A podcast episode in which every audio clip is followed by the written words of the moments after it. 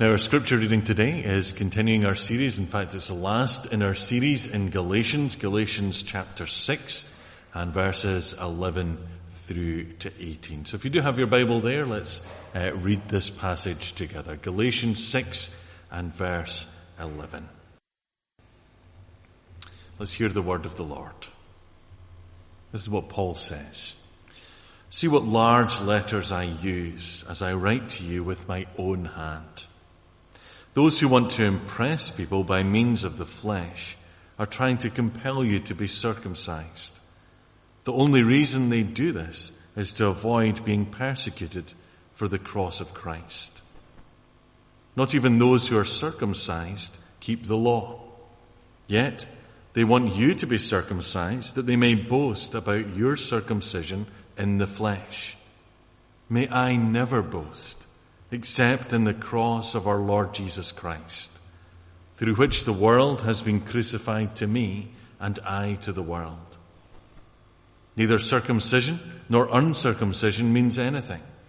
What counts is the new creation, peace and mercy to all who follow this rule, to the Israel of God. From now on, let no one cause me trouble for I bear on my body the marks of Jesus. The grace of our Lord Jesus Christ be with your spirit, brothers and sisters. Amen. Let's just pray together before we look at God's Word.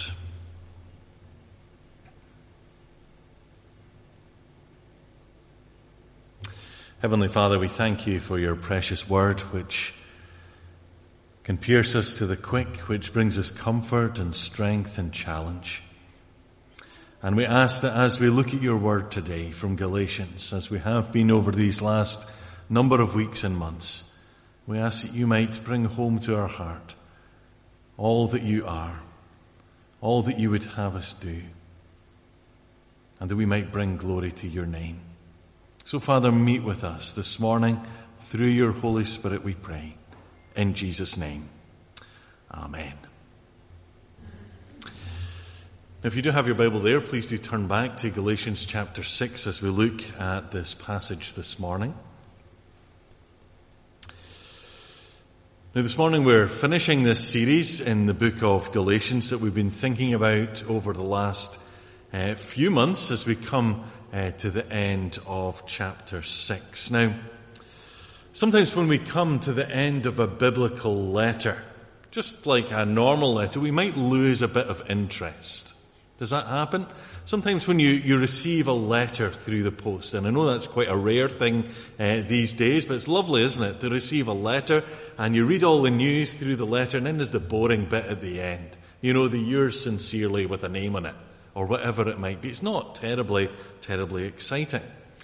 And sometimes even in the biblical letters we might struggle. We know, you know, there's all this meat and, you know, really good stuff in the middle of these letters. And then when it drifts towards the end, you know, usually what we find is the equivalent of a yours sincerely. A load of greetings and a blessing. That's usually what you get. And you think, well, you know, what are we going to learn uh, from that?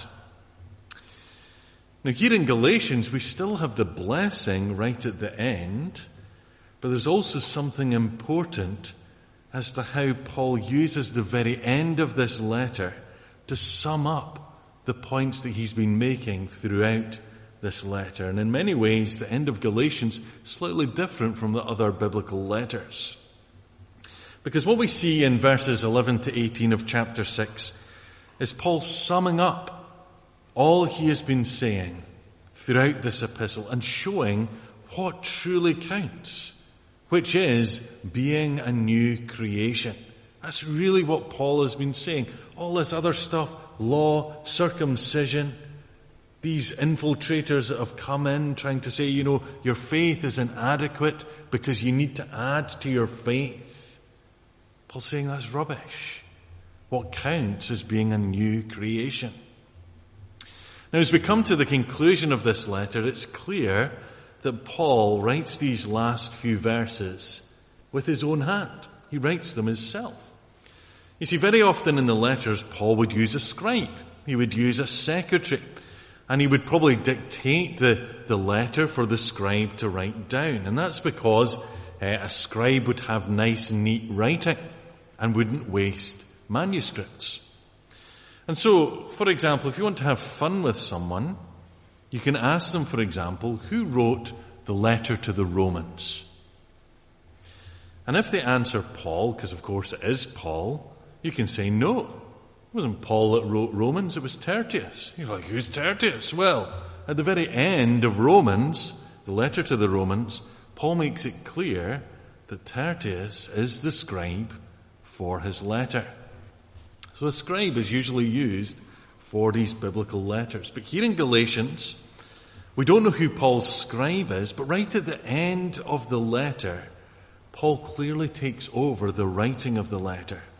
And he says in verse 11, see what large letters I use as I write to you with my own hand. So Paul has taken over the writing of this letter from the scribe to conclude the letter. Now the question is, why? Why did Paul do this? And why does Paul have such large handwriting? You ever thought about that? Because that's what he says here. You've got large, look at large letters I finished this, this letter off with. Well, there are many theories as to why he has large handwriting, such as Paul having poor eyesight and therefore he needs to write large. I'm not sure we can really glean that from the passage. But there are two compelling reasons why Paul is taking over the writing of this letter right at the end. Firstly, it affirmed the authenticity of this letter. Remember, there were all different kinds of people that were coming in telling these Galatian Christians all different kinds of things. They were saying, believe this, believe that. And Paul is coming in and saying, look, remember what I first taught you. And right at the end, it's as though he's using his own handwriting. Perhaps they knew his own handwriting. It was like a signature or a seal of authenticity as he finished the letter. Secondly, it may be that Paul writes in large handwriting in the same way that we would use a bold font today if we wanted to, to emphasize something. Sometimes if you, you write a post-it note to someone and, you know, you write instructions, but you underline the bits that are really important, don't you? Yeah? Sometimes if Anna happens to be away and, you know, I'm left with making the dinner or whatever, you know, it's underlined, it's in the freezer. It's in the freezer. We emphasize things, don't we? Put them in bold. And indeed, in some translations of the Bible, like the New Living Translation, the translators are actually written this verse in capital letters. Now, if this is right, then this means that what Paul writes here at the end of this letter is really important. So much so that he's effectively putting it in bold. This is my own writing. This is what I want to conclude with. This is what I want you to grasp. So, what is Paul trying to say? Well, we see Paul's summary, don't we? In verses 12 to 16. Now, in the first couple of verses, 12 and 13, we see what the challenge is. And in the latter three verses, we see what Paul's response is. So in verses 12 to 13, we see Paul again writing about those who are trying to compel the Galatians to add to their faith by also being circumcised. And Paul says that the reason they are doing this is to avoid being persecuted for the cross of Christ. They're taking away from the cross of Christ and instead they're, they're focusing on the law. They're focusing upon circumcision. Now what Paul is saying here is that those, the motivation of those who are compelling the Galatians to be circumcised is all wrong. They want to boast about it.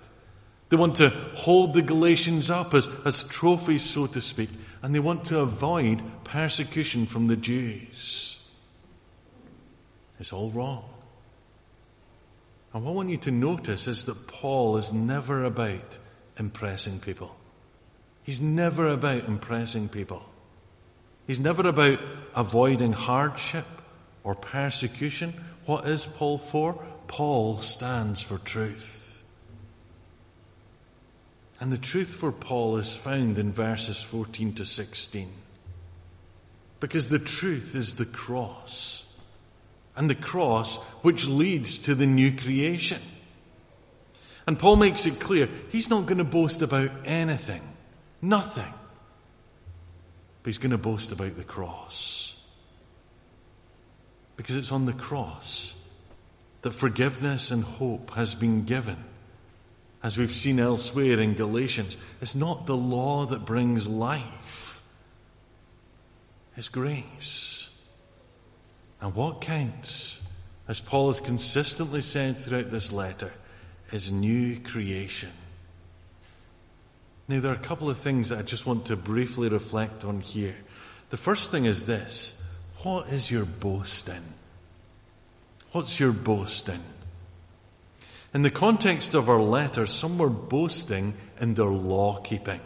Look how good I am at keeping the law. They were boasting in their, their circumcision. Oh, look, you know, I'm circumcised. That means I am, you know, one of the chosen. Circumcision which marked them out as different. But what's Paul's boast? His boast is Christ and Christ crucified. In our own lives, there are lots of things that we can boast in. Perhaps we boast about our success, our academic achievement, our job, our wealth. And yes, we won't be as, as brazen as to, you know, say, you know, look how good I am. We do it in much more subtle ways than that, don't we? In terms of our salvation, perhaps we boast in our good deeds and our good life. And yes, again, we won't say that directly, but that's what we're pointing towards. Look how good I am. But what want you to see throughout this letter is that Paul says these things are as dirty rags to God. That's quite shocking, isn't it? Dirty rags to God. Why? Because what truly matters is what Jesus did on the cross. Because that is what truly gives life and hope as Paul has consistently said throughout this letter, and how liberating that is for us. To recognize what Jesus has done. Jesus has paid it all. What is it that it says in the hymn, When I Survey? Forbid it, Lord, that I should boast, save in the death of Christ my God, all the vain char- things that charm me most. I sacrifice them to his blood. You see, there are so many temptations, aren't there? To boast in other things, but humbly.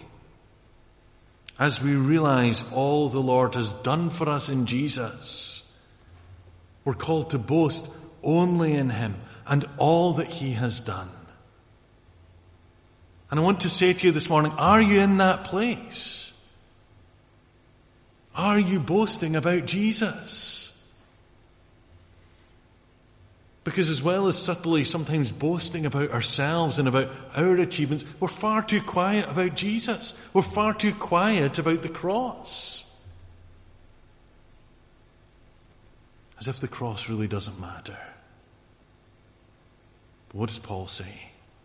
Man never boast in anything else. But the cross, why? Because that's all that matters. Is that all that matters in your life?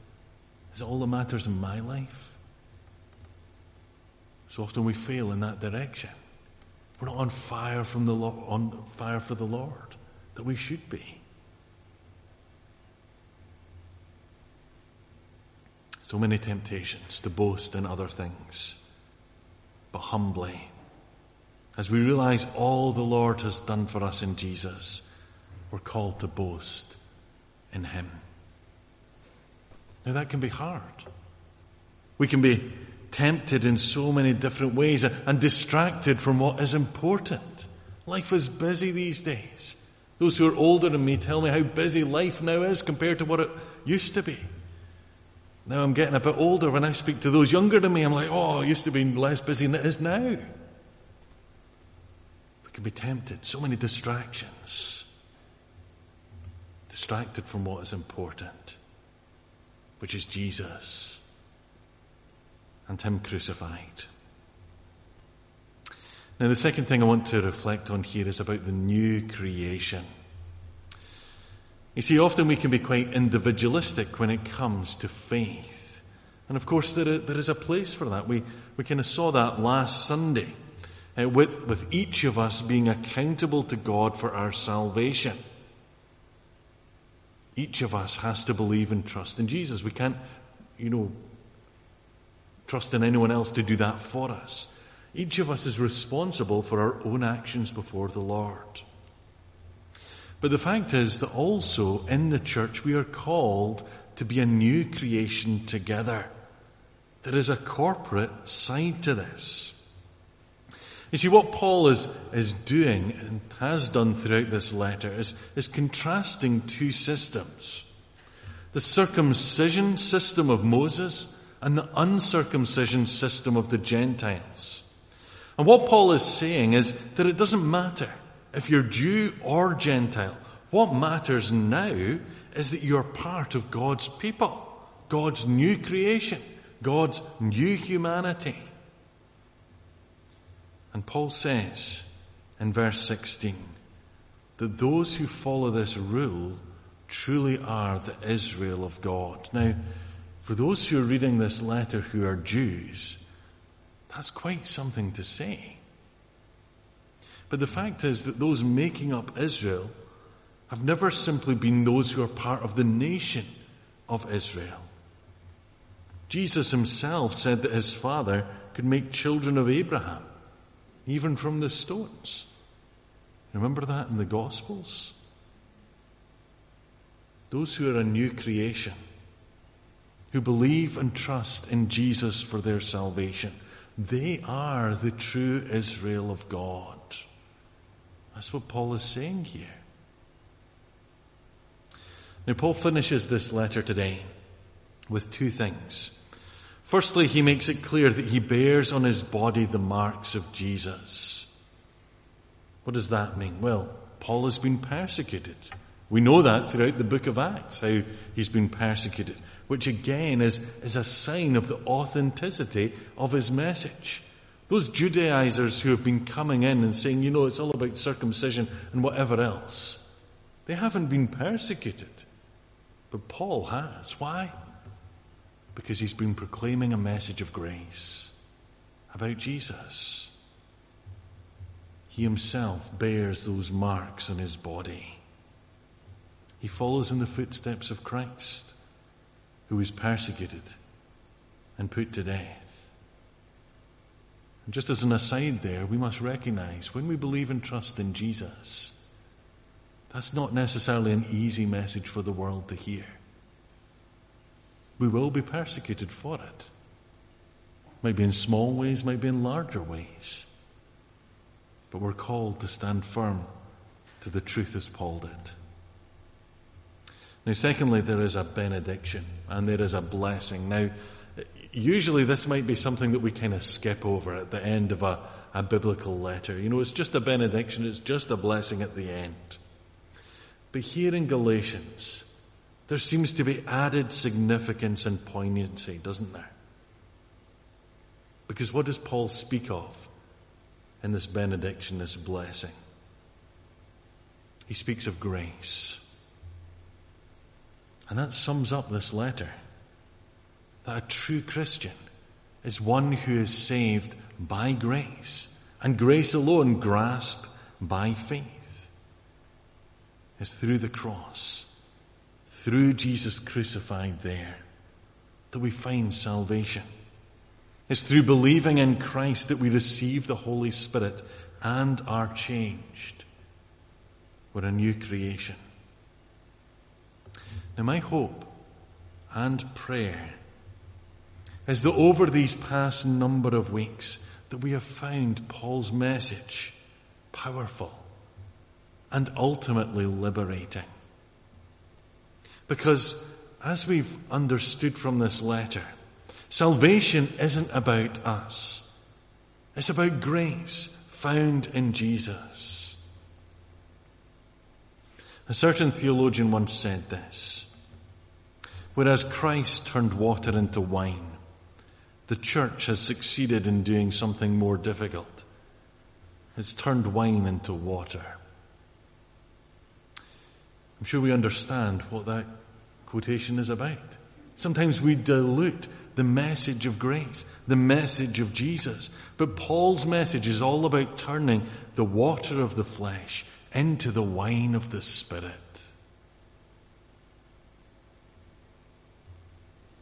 Another commentator says Galatians challenges each of us to let that water be turned into wine by letting the Spirit have control of our lives, whoever we are, wherever we come from. Jew, Gentile, male, female, slave, or free.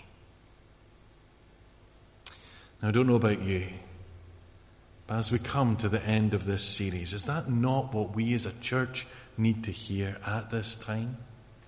Is it not what the wider church in Scotland needs to hear at this time?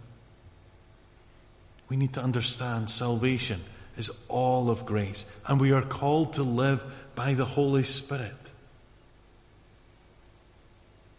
Now, at the end of these weeks, thinking about these things, we need to live in them. And so I simply say to you today, as we come to the end of this letter, what is your response to all this? Do we simply go home after church and have our Sunday lunch and forget all about it?